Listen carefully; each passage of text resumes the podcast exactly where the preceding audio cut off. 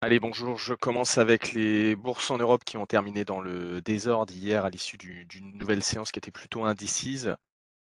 Euh, avec euh, aujourd'hui la- l'annonce euh, de la BCE au niveau de l'ampleur de la hausse des taux et on a toujours la poursuite du, bras de fer entre Bruxelles et Moscou par rapport à la crise sur, l'énergie.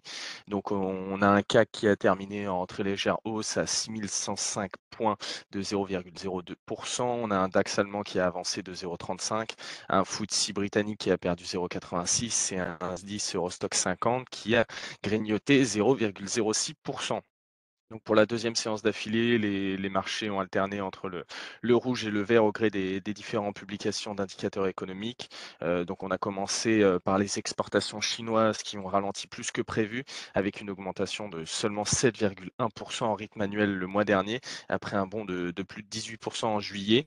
Euh, à cela s'est ajouté le, recul de 0,3% de la production industrielle en juillet en Allemagne. Et on avait des indicateurs en France qui, selon l'INSEE, la croissance de de, l'économie devrait ralentir jusqu'à stagner en fin d'année et on annonce une inflation qui augmenterait parallèlement pour atteindre 16,6% en décembre. Euh, donc au niveau des, secteurs, on a les ressources de base et l'énergie hein, qui ont bien euh, reflué hier, on perd moins 3% sur ces secteurs, euh, donc c'est particulièrement exposé à une dégradation de la, conjoncture en Chine.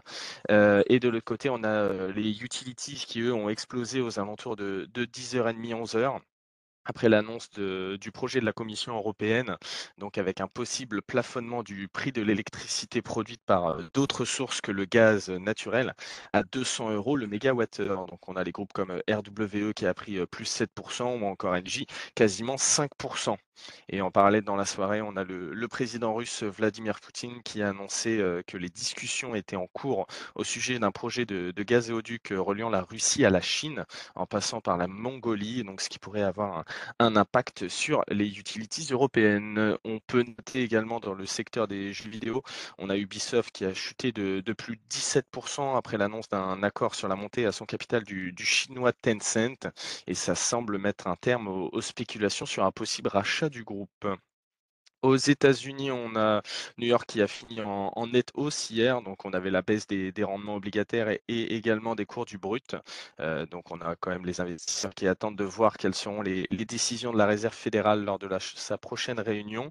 Donc on a un Dow Jones qui a gagné plus 1,40%, un S&P 1,83 et un Nasdaq qui a avancé de plus de 2% à 11 791 points.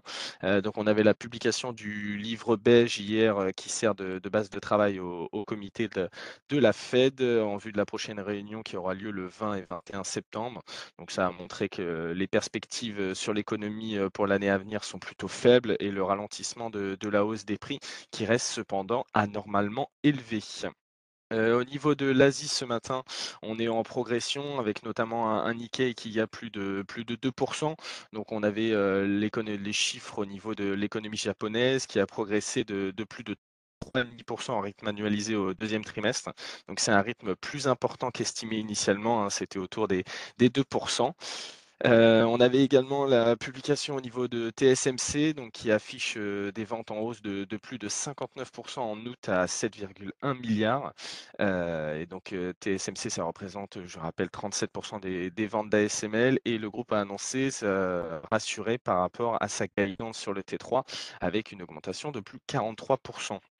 On peut noter également ce matin, on avait la banque australienne qui annonçait ouvrir la porte à un ralentissement de, la hausse de ses taux et ça ferait suite à cinq relèvements qui ont été consécutifs. Au niveau de la micro ce matin, pas grand-chose à noter au niveau des, large caps. On a sur Caixa Bank l'Espagne qui pourrait augmenter sa participation au capital et passer de 16 à 17% On avait une annonce sur Thales euh, qui annonçait avoir été choisi par Emirates pour équiper la nouvelle flotte de 50 Airbus A350-900 qui ont été commandés par la compagnie aérienne et dont les livraisons devraient débuter en 2024. Et enfin, on a TF1 qui assigne Canal+ euh, en référé au tribunal de commerce après la coupure de la diffusion. Je laisse la parole à Nantes pour les Oui, bonjour, j'enchaîne avec Chargeur qui publie ce matin un chiffre d'affaires T2 à 195,2 millions d'euros en hausse de 1,9%. Euh, cette hausse est notamment due à la division euh, technologie qui assure un, une hausse du chiffre d'affaires de plus de 26%, avec un effet euh, positif sur, sur tous les niveaux d'activité et surtout le rebond des volumes. J'enchaîne avec, heu, SES-imagotag qui qui publie Pardon. également un très bon chiffre d'affaires en hausse de 40,5 heu, sur, heu, sur la période concernée. Ensuite, dans le secteur hydrogène, euh, qui annonce une commande de 50 mégawatts d'électrolyse, auprès de son confrère Plug Power, heu, leur permettant de mettre en production, heu, dès octobre 2000, heu, 2022 pardon, donc d'ici un mois, ces ces 20 tonnes d'hydrogène verte produites par jour. Toujours dans le secteur de l'énergie, Voltalia qui annonce, avoir, remporté un contrat de différence pour 2 projets photovoltaïques de 45 mégawatts chacun, donc de 90 mégawatts qui seront mis en production, d'ici le T4 2023. Merci. Benoît. J'ench j'enchaîne avec les devises. Donc on a un euro-dollar qui évolue, heu, très proche de la parité. On est passé juste au-dessus ce matin. Là, on évolue en légère baisse, heu, au niveau des, hem, des obligations. On a également un un 10 ans au niveau des US qui évolue en légère baisse. On est à 3,2270 et son équivalent allemand baisse également autour des 1,5730 et au niveau des matières premières ce matin, on a un léger, heu, rebond qui se met en place après, heu, avoir touché des plus bas, heu, depuis quasiment, début janvier, notamment pour le le WTI. Donc on a un WTI qui prend 0,44 à à 82,30 et un baril de Brent autour des 88,30. Au niveau des recommandations broker aujourd'hui, on a sur LVMH, on a Jefferies qui reste à l'achat avec un objectif de cours relevé de 700 à 740 euros. Et sur Thales, on a Société Générale qui passe d'acheter à conserver en visant 137 euros. Au niveau des statistiques attendues aujourd'hui, donc on aura bien évidemment la décision de, de la BCE au niveau de ses taux à 14h15. On aura les inscriptions au chômage hebdo US à 14h30. On aura la conférence de presse de la BCE une demi-heure après sa décision, donc à 14h45. Et à 15h, on aura une prise de, parole de Jérôme Powell euh, lors d'un un débat organisé. Et à 17h, on terminera par les stocks de pétrole brut. Euh, Je laisse la parole à Lionel pour l'analyse technique.